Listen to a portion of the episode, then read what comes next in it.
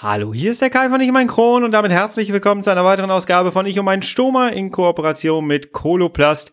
Heute geht es um das Thema Aufgeben ist keine Option, Kind mit Stoma. Darüber rede ich heute mit einer Mutter eines Kindes mit Stoma und zwar Frau Reschinski. Bleib dran, du kennst mittlerweile die Prozedur. Uns trennt nur noch ein Intro voneinander, also bleib dran, wir hören uns auf der anderen Seite des Intros wieder. Ich freue mich wieder auf dich. Bis gleich.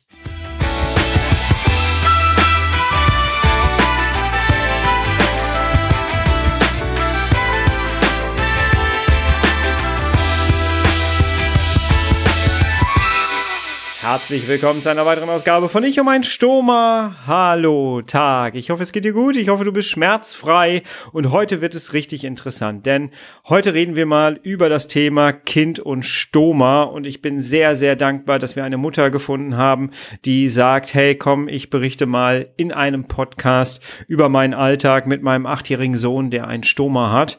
Ähm, das findet nicht oft statt in der Öffentlichkeit. Das wird nicht oft thematisiert. Und wir haben gedacht, komm, das müssen wir unbedingt mal machen. Du lernst jetzt gleich in dieser Podcast-Folge Frau Rischinski kennen. Sie hat, wie ich gerade gesagt habe, einen achtjährigen Sohn, äh, der von Geburt an ein Stoma hat. Die Geschichte wird sie dir jetzt aber gleich in aller Ruhe und Ausführlichkeit erzählen und vielleicht kannst du da auf jeden Fall für dich und deinen Alltag auch noch mal etwas rausziehen oder komplett neue Erfahrungen von jemand anderem mitnehmen für dich in deinen Alltag. Und es gibt am Ende auf jeden Fall noch einen Aufruf, denn wir brauchen oder Frau Rischinski braucht deine Hilfe. Bleib mal dran, hör dich da rein und dann äh, kannst du dich auf jeden Fall gerne melden. Viel Spaß bei diesem Gespräch.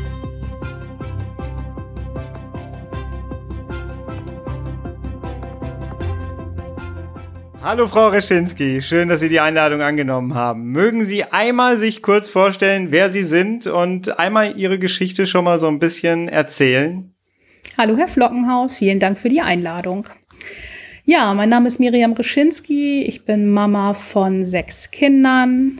Ich komme aus der Hansestadt Lübeck und unser Jüngster ist an Analadresie erkrankt und somit in der Stoma-Versorgung. Ja, mögen Sie einmal ganz kurz erklären, was eine Analadressie ist?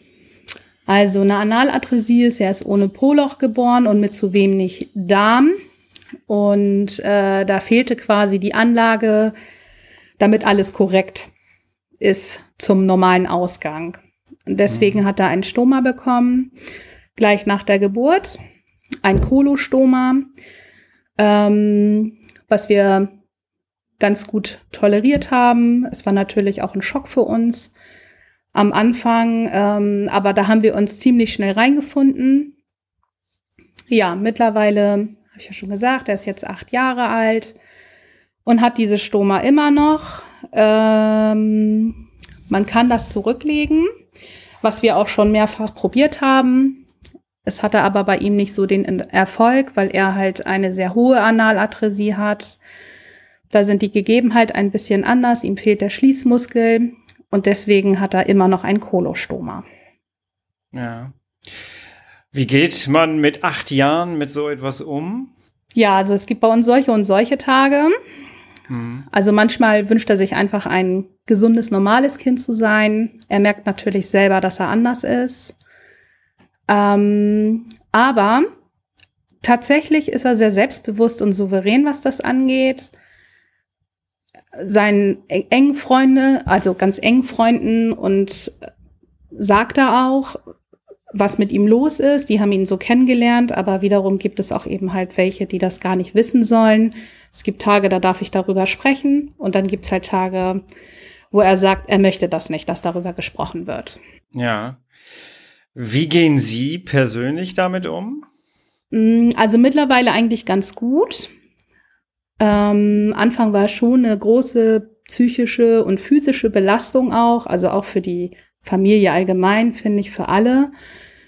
Ähm, aber auch ich habe gute und schlechte Tage, weil es einfach, wenn das System nicht hält und der Beutel sich mehrfach löst, es ein unwahrscheinlicher Schmierkram halt ist, es riecht unangenehm und auch für ihn ist es nicht schön, also in seiner Situation dann zu stehen und zu sagen, der Beutel hat sich gelöst und ich bin vollgeschmiert, ich müsste mich umziehen. Gerade wenn das in der Öffentlichkeit passiert, ist es schon ein bisschen schwierig. Ja.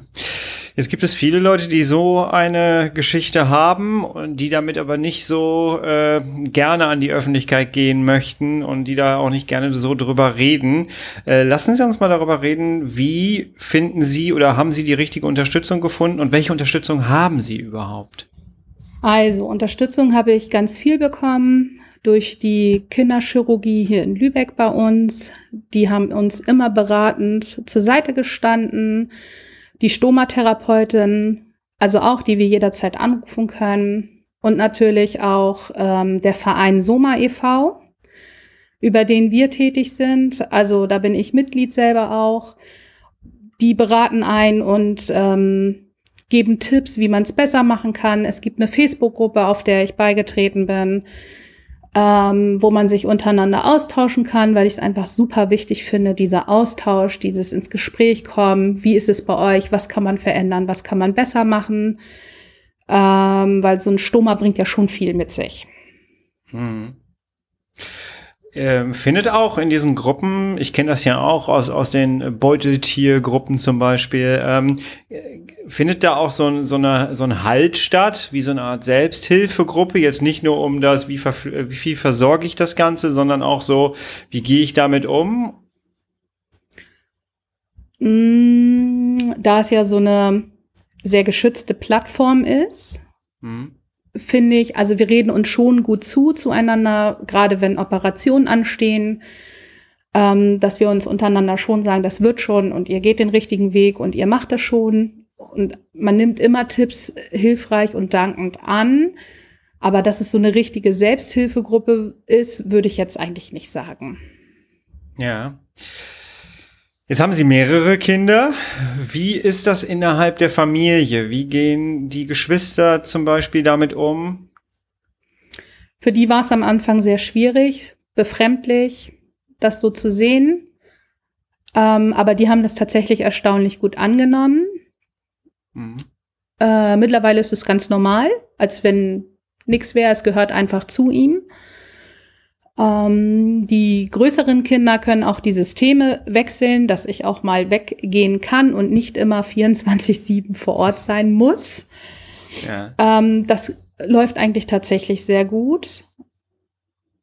Ja, was für die sehr belastend ist und was auch für unsere Familie so an sich sehr belastend ist, sind die ganzen Klinikaufenthalte und was die Problematiken eben halt waren, die Komplikationen, die wir hatten ja, diese Dinge sind halt super schwierig, das alles zu organisieren. Ähm, genau, das finde ich ist schon auch für die Geschwisterkinder eine große psychische Belastung.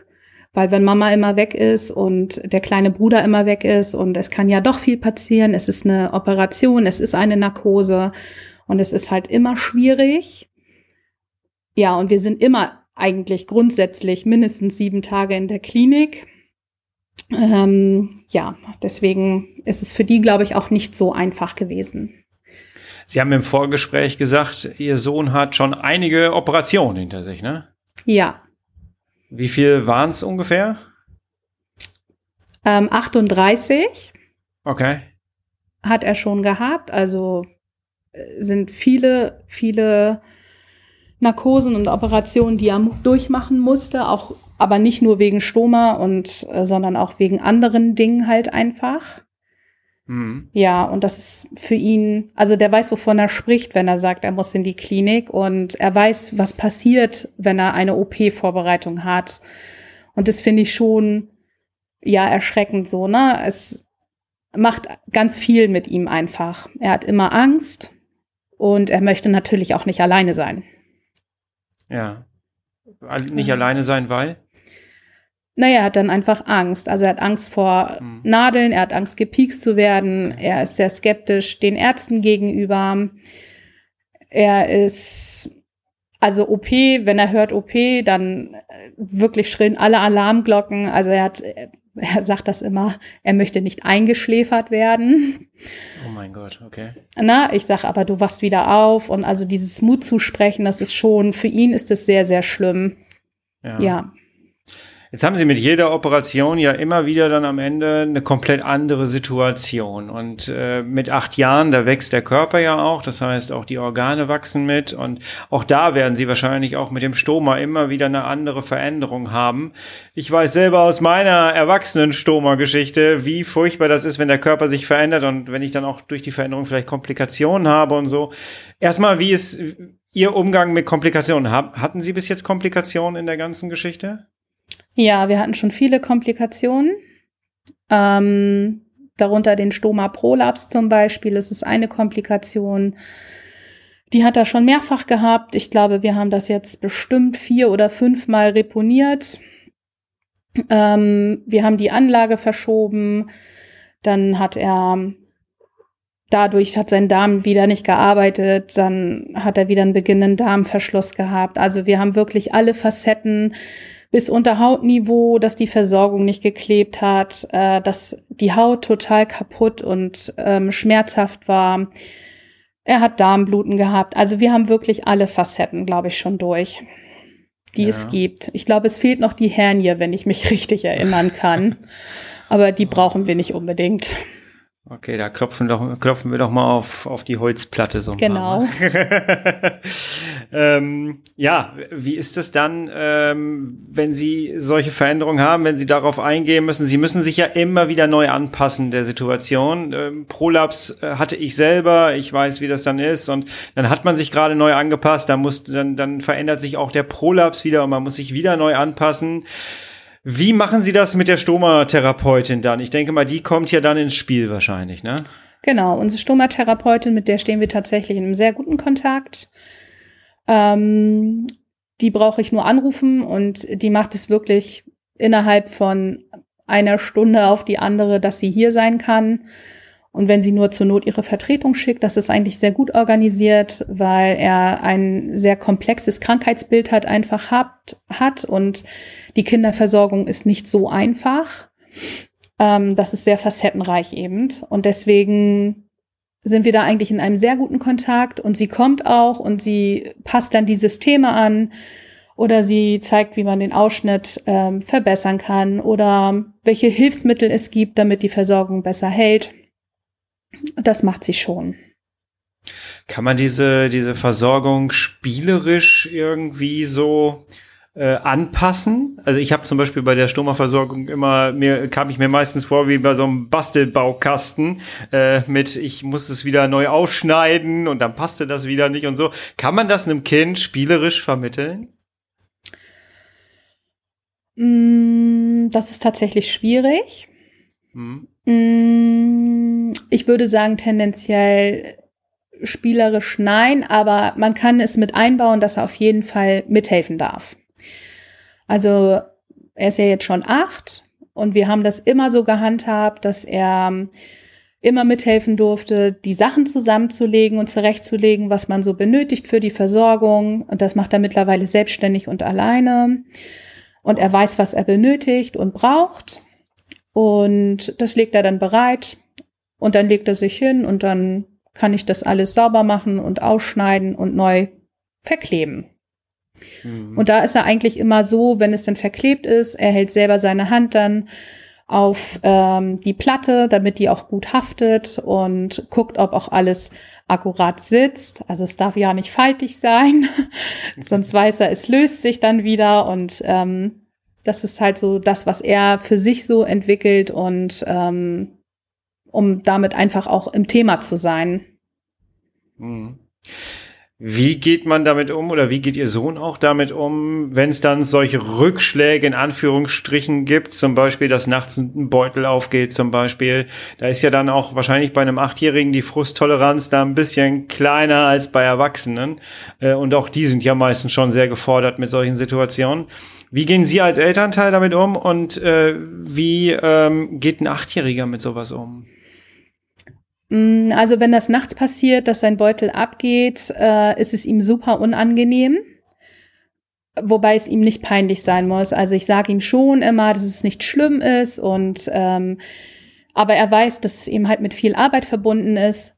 Dann wieder das Bett beziehen, er muss dann duschen, er muss eine neue Versorgung haben Ja, und natürlich der Geruch, der dann so durchs ganze Haus zieht, ist für ihn nicht schön. Und er sagt dann immer, es tut mir leid, aber ich sag, also ich erziehe ihn einfach dahingehend zu sagen, es muss dir nicht leid tun, es ist in Ordnung. Und du kannst da nichts für und es ist so und wir machen es weg und alles ist gut. Es ist für ihn also nicht angenehm. Mhm. Aber ich erziehe ihn so hingegen, dass er sehr selbstbewusst ist und ihm immer oder mehr als sagen, ähm, dass es nicht schlimm ist, kann man einfach nicht. Und ich äh, ja. stelle dann auch den Vergleich, dass es nicht nur ihm passiert, sondern dass es auch großen Menschen passieren kann und dass es absolut nicht schlimm ist. Ja. Wie ist das, wenn Sie mit ihm unterwegs sind? Jetzt haben wir gerade die Corona-Krise. Sie werden wahrscheinlich jetzt gerade nicht so viel mit ihm unterwegs sein, aber wie ist das, wenn Sie jetzt zum Beispiel einkaufen sind oder so? Ähm, Gibt es da schlimme Situation oder ist das relativ normal? Nein, also für ihn ist es eigentlich normal, solange das System gut haftet, ist es alles kein Problem. Also er kann ganz normal auch alles machen. Er springt auch Trampolin und er fährt Fahrrad und das Einzige, wo er ein bisschen beeinträchtigt ist, ist halt in der Schule, während äh, des Sportunterrichtes zum Beispiel. Da traut er sich nicht so, sich auszuziehen weil es ihm halt unangenehm ist, weil einige Klassenkameraden eben nicht wissen, was seine Erkrankung ist. Mhm. Und er möchte auch nicht, dass sie das wissen. Also es wissen wirklich nur seine engsten Freunde. Ähm, und außerhalb, wenn sich die Versorgung löst, ist es ihm schon unangenehm. Ja, das muss man schon sagen. Aber mhm. wir wechseln das. Wir haben immer Sachen dabei und wir haben auch immer Wechselsachen dabei. Und das ist gar kein Problem. Er muss halt einfach nur Bescheid sagen und dann regeln wir das. Ja, äh, das ist was sehr Positives, was Sie gerade sagen. Das heißt, dass äh, Kinder kindliche Spielen und so ist nicht beeinträchtigt. Er kann ganz normal Fahrrad fahren wahrscheinlich. Ja. Und äh, gängige Sachen machen, Spielplatz äh, und so weiter, rumtoben geht ja. offensichtlich auch. Ähm, das ist jetzt nicht beeinträchtigt davon, ja? Nein, das ist nicht beeinträchtigt. Überhaupt nicht. Also er ist ein ganz normaler kleiner Junge, der Fußball spielt und ähm, durchs Haus tobt, durch den Garten tobt, äh, Trampolin springt. Ähm, das Einzige, wo es wirklich Probleme gibt, ist tatsächlich das Schwimmen. Okay, okay. Also da haben Weil? wir noch nichts Praktikables gefunden, wo die Versorgung so. tatsächlich zu 100 Prozent dicht hält. Das gestaltet sich wirklich schwierig.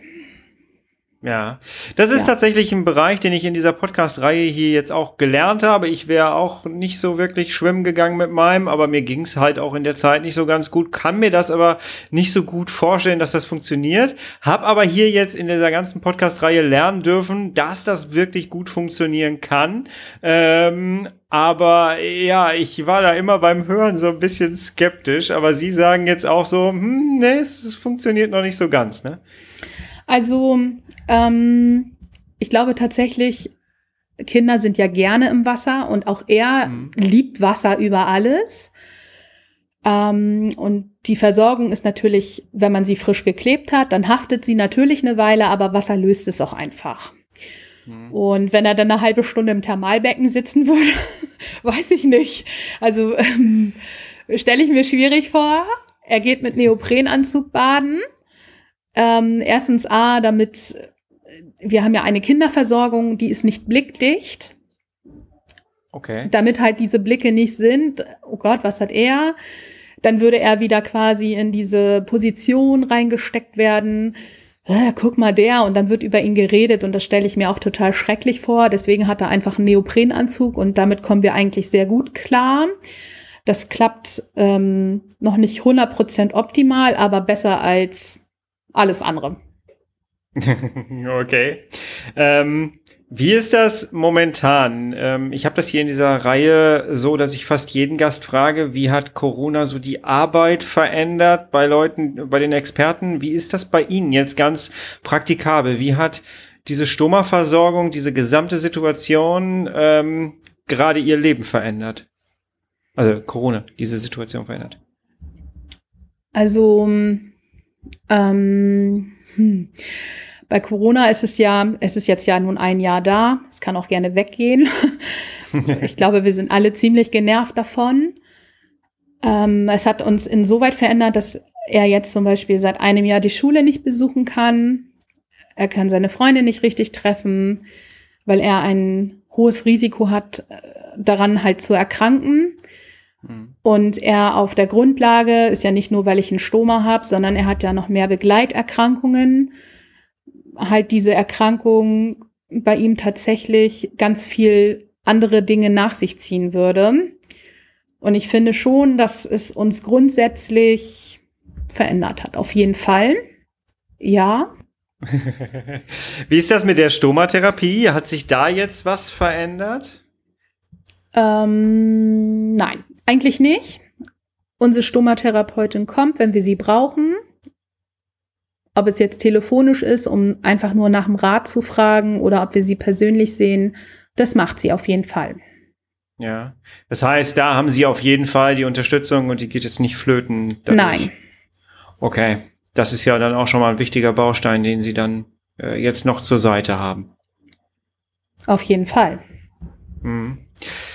Äh, ich würde ganz gerne, ich überlege gerade, wie das so ist, wenn jetzt, wenn jetzt Eltern äh, uns jetzt hier zuhören in dieser Podcast-Folge und ich möchte ganz gerne ähm, denen dann auch etwas mitgeben. Jede Situation ist immer komplett anders, aber ich glaube, dass die Art der Belastung gerade für Eltern dann auch ähm, sehr ähnlich ist. Ähm, ich glaube, dass äh, die Gefühle, die man da hat, auch als Elternteil dann sehr ähnlich äh, ist.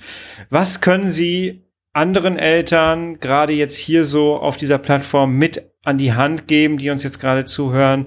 Wie vernetzt man sich am besten? Was haben Sie so an Erfahrungen, die Sie gerne so weitergeben möchten? Sie haben sich eine Menge aufgeschrieben, haben Sie gerade gesagt. Ich sehe den Zettel.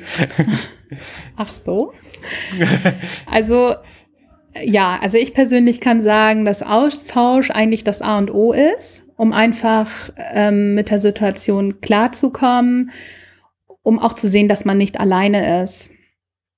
Ähm, ganz oft werden wir also gefragt, ja, in welcher Klinik man ist, wer ist führend auf dem Gebiet, wer hat Erfahrung im Bereich des, äh, der Stoma-Rückverlagerung, Analadresie spezifisch. Und also es gibt für uns eigentlich zwei Kliniken, die ich immer wieder empfehlen würde. Ja, das ist eigentlich nochmal so, was ich den sagen möchte damit, also man sollte sich nicht immer nur auf eine Meinung einlassen und immer nur hören, was eine Klinik sagt, sondern sich auch ruhig eine zweite Meinung einholen. Man soll immer selbstbewusst und offen sein und so auch seinem Kind gegenüber mit der Erkrankung selbstbewusst und offen umgehen. Ja, und für uns ist eben halt unser Lebensmotto, aufgeben ist keine Option. Ja, das äh, ist genau der Titel, den wir jetzt nehmen werden für diese Podcast-Folge hier. Ähm, was ich bei Ihnen auch raushöre, ist, Sie fördern Ihren Sohn schon darin, ähm, auch normale Dinge zu unternehmen, wie sportliche ja. Aktivitäten und so. Wie wichtig ist das? Das ist sehr wichtig. Also ich finde diesen Aspekt, nur weil man ein Stoma hat und nicht gleich ist wie alle anderen oder gleich sein zu müssen, ganz schrecklich. Also wenn man sagt, äh, man unternimmt nichts, man geht nicht raus, man unternimmt keine Aktivitäten, man trifft sich nicht mit Freunden, man zieht sich zurück. Nein, das gibt es für uns nicht. Also wir sind da hingegen super offen und er kann selber frei bestimmen, was er sagen möchte und was nicht und wer es wissen darf und wer nicht. Und ähm, auch bei der Versorgung oder bei der, wenn man das neu versorgt, also den Wechsel der Versorgung, waren zum Beispiel seine beiden Mädchen ganz angetan und wollten gerne mit zugucken. Und ich habe gesagt, dann müsst ihr erst mal fragen, ob er das gerne möchte. Am Anfang war er erst so, ach nö, möchte ich nicht. Aber letztendlich hat er dann doch irgendwann gesagt, ach, ihr könnt zugucken, das ist gar kein Problem. So. Und dann haben die halt ganz viel gefragt und er hat denen ganz viel erklärt und hat gesagt, wie das ist und was wir jetzt machen müssen und danach ist alles gut. Ja. Ähm, jetzt kann ich mir vorstellen, dass das nicht für jeden so leicht ist, ähm, ja, sozusagen, okay, ich, ich fördere jetzt trotzdem mein Kind. Ich glaube, gerade als Elternteil möchte man ja auch seine, seine Kinder behüten und beschützen. Und ähm, ich weiß durch Gespräche mit anderen Eltern zwischendurch, dass das ähm, nicht immer sehr leicht ist. Ähm, haben Sie da einen Tipp, wie man da, ich weiß nicht, ob loslassen das richtige Wort ist, aber ähm, was man da Menschen mit an die Hand geben kann? Mm, also ja, ich verstehe den Aspekt. Mein Kind möchte ich auch beschützen, vor allem Bösen vor mhm. allem. Dennoch müssen auch die ihre Erfahrungen einfach machen. Und deswegen ist es eben ganz wichtig, dass man die Kinder und also man selbst auch sehr positiv und selbstbewusst mit der Erkrankung umgeht. Und das würde ich jedem immer wieder so an die Hand geben. Ja. Sei du selbst. Das ist ein schöner, schöner, schöner Satz. Und gepaart mit dem Aufgeben ist keine Option, ist das eigentlich auch was sehr Positives auf jeden Fall. Ähm, wie läuft das ähm, im Schulbetrieb ab? Sie haben vorhin gesagt, so mit der, mit der Schule ist es manchmal ein bisschen, ein bisschen anstrengend. Ähm, sind Sie da als Elternteil auch sehr gefordert ähm, in bestimmten Kommunikationen mit den, mit den Lehrern zum Beispiel oder mit anderen Eltern? Ähm, wie läuft das da so ab? Wie kann ich mir das vorstellen? Gibt es da ja. auch Tipps? Ja, also man ist sehr gefordert, das stimmt. Ähm, okay. Das ist für Lehrer sehr befremdlich, diese Situation, ein Kind mit einem Stoma zu haben. Das gibt es ja tatsächlich nicht allzu häufig. Und also wir haben tatsächlich die Erfahrung gemacht, dass es sich sehr schwierig dargestellt hat am Anfang und die Lehrkraft, ähm, als er eingeschult worden ist, eigentlich gar nicht so richtig wollte, dass er dort in die Schule geht. Mhm. Und ich habe aber dafür gekämpft und gesagt, also er ist ein ganz normales Kind und nur weil er einen Stoma hat, bedeutet das nicht, dass er auf eine andere Körperbehindertenschule muss warum. Also für mich gab es da überhaupt gar keine Begründung für. Und er ist kopfmäßig einfach auch so weit und so fit, dass ich gesagt habe, also ich kämpfe dafür, egal wie. Für mich war es wichtig, den Lehrern einfach ganz viel Aufklärung zu geben. Was ist ein Stoma? Was ist, wenn die Versorgung abgeht? Wie ist es gesichert? Und das haben wir eigentlich tatsächlich sehr gut gelöst. Also wenn sich die Versorgung in der Schule löst, dann rufen die mich an, ich fahre dahin, ich wechsle das neu, ich ziehe ihn neu an und er geht wieder zurück in den Unterricht und alles ist gut. Ja, ja. Ich stelle mir gerade, während Sie das jetzt so gesagt haben, stelle ich mir vor, das ist bestimmt nicht gerade unanstrengend, äh, immer wieder neu zu erklären, oder? Richtig. Ist es. es ist sehr anstrengend. Okay. Äh, finden Sie denn da dann irgendwann, jetzt wo Sie es alles so geregelt haben, eine Akzeptanz? Mm. Oder empfinden Sie das als Akzeptanz?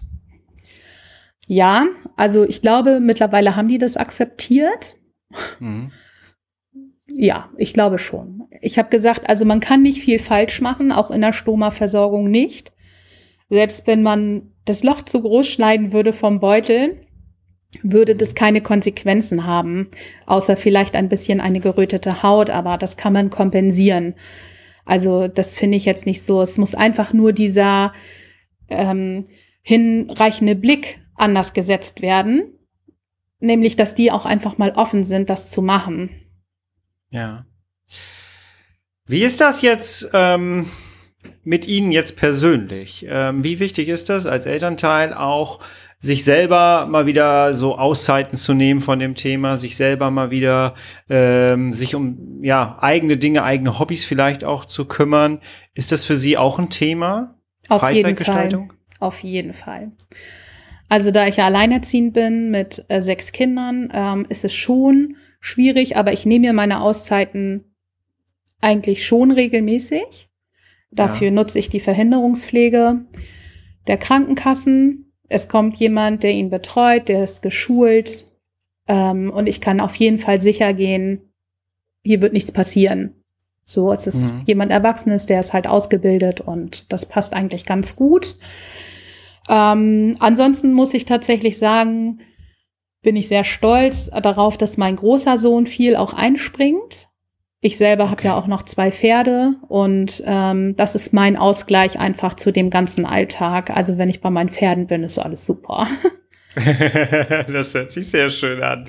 Aber Sie sind ja quasi wirklich schon die ganze Zeit, das, als ob es Ihr eigenes Thema auch wäre, ist es ja schon. Ne? Sie sind mhm. ja die ganze Zeit damit konfrontiert.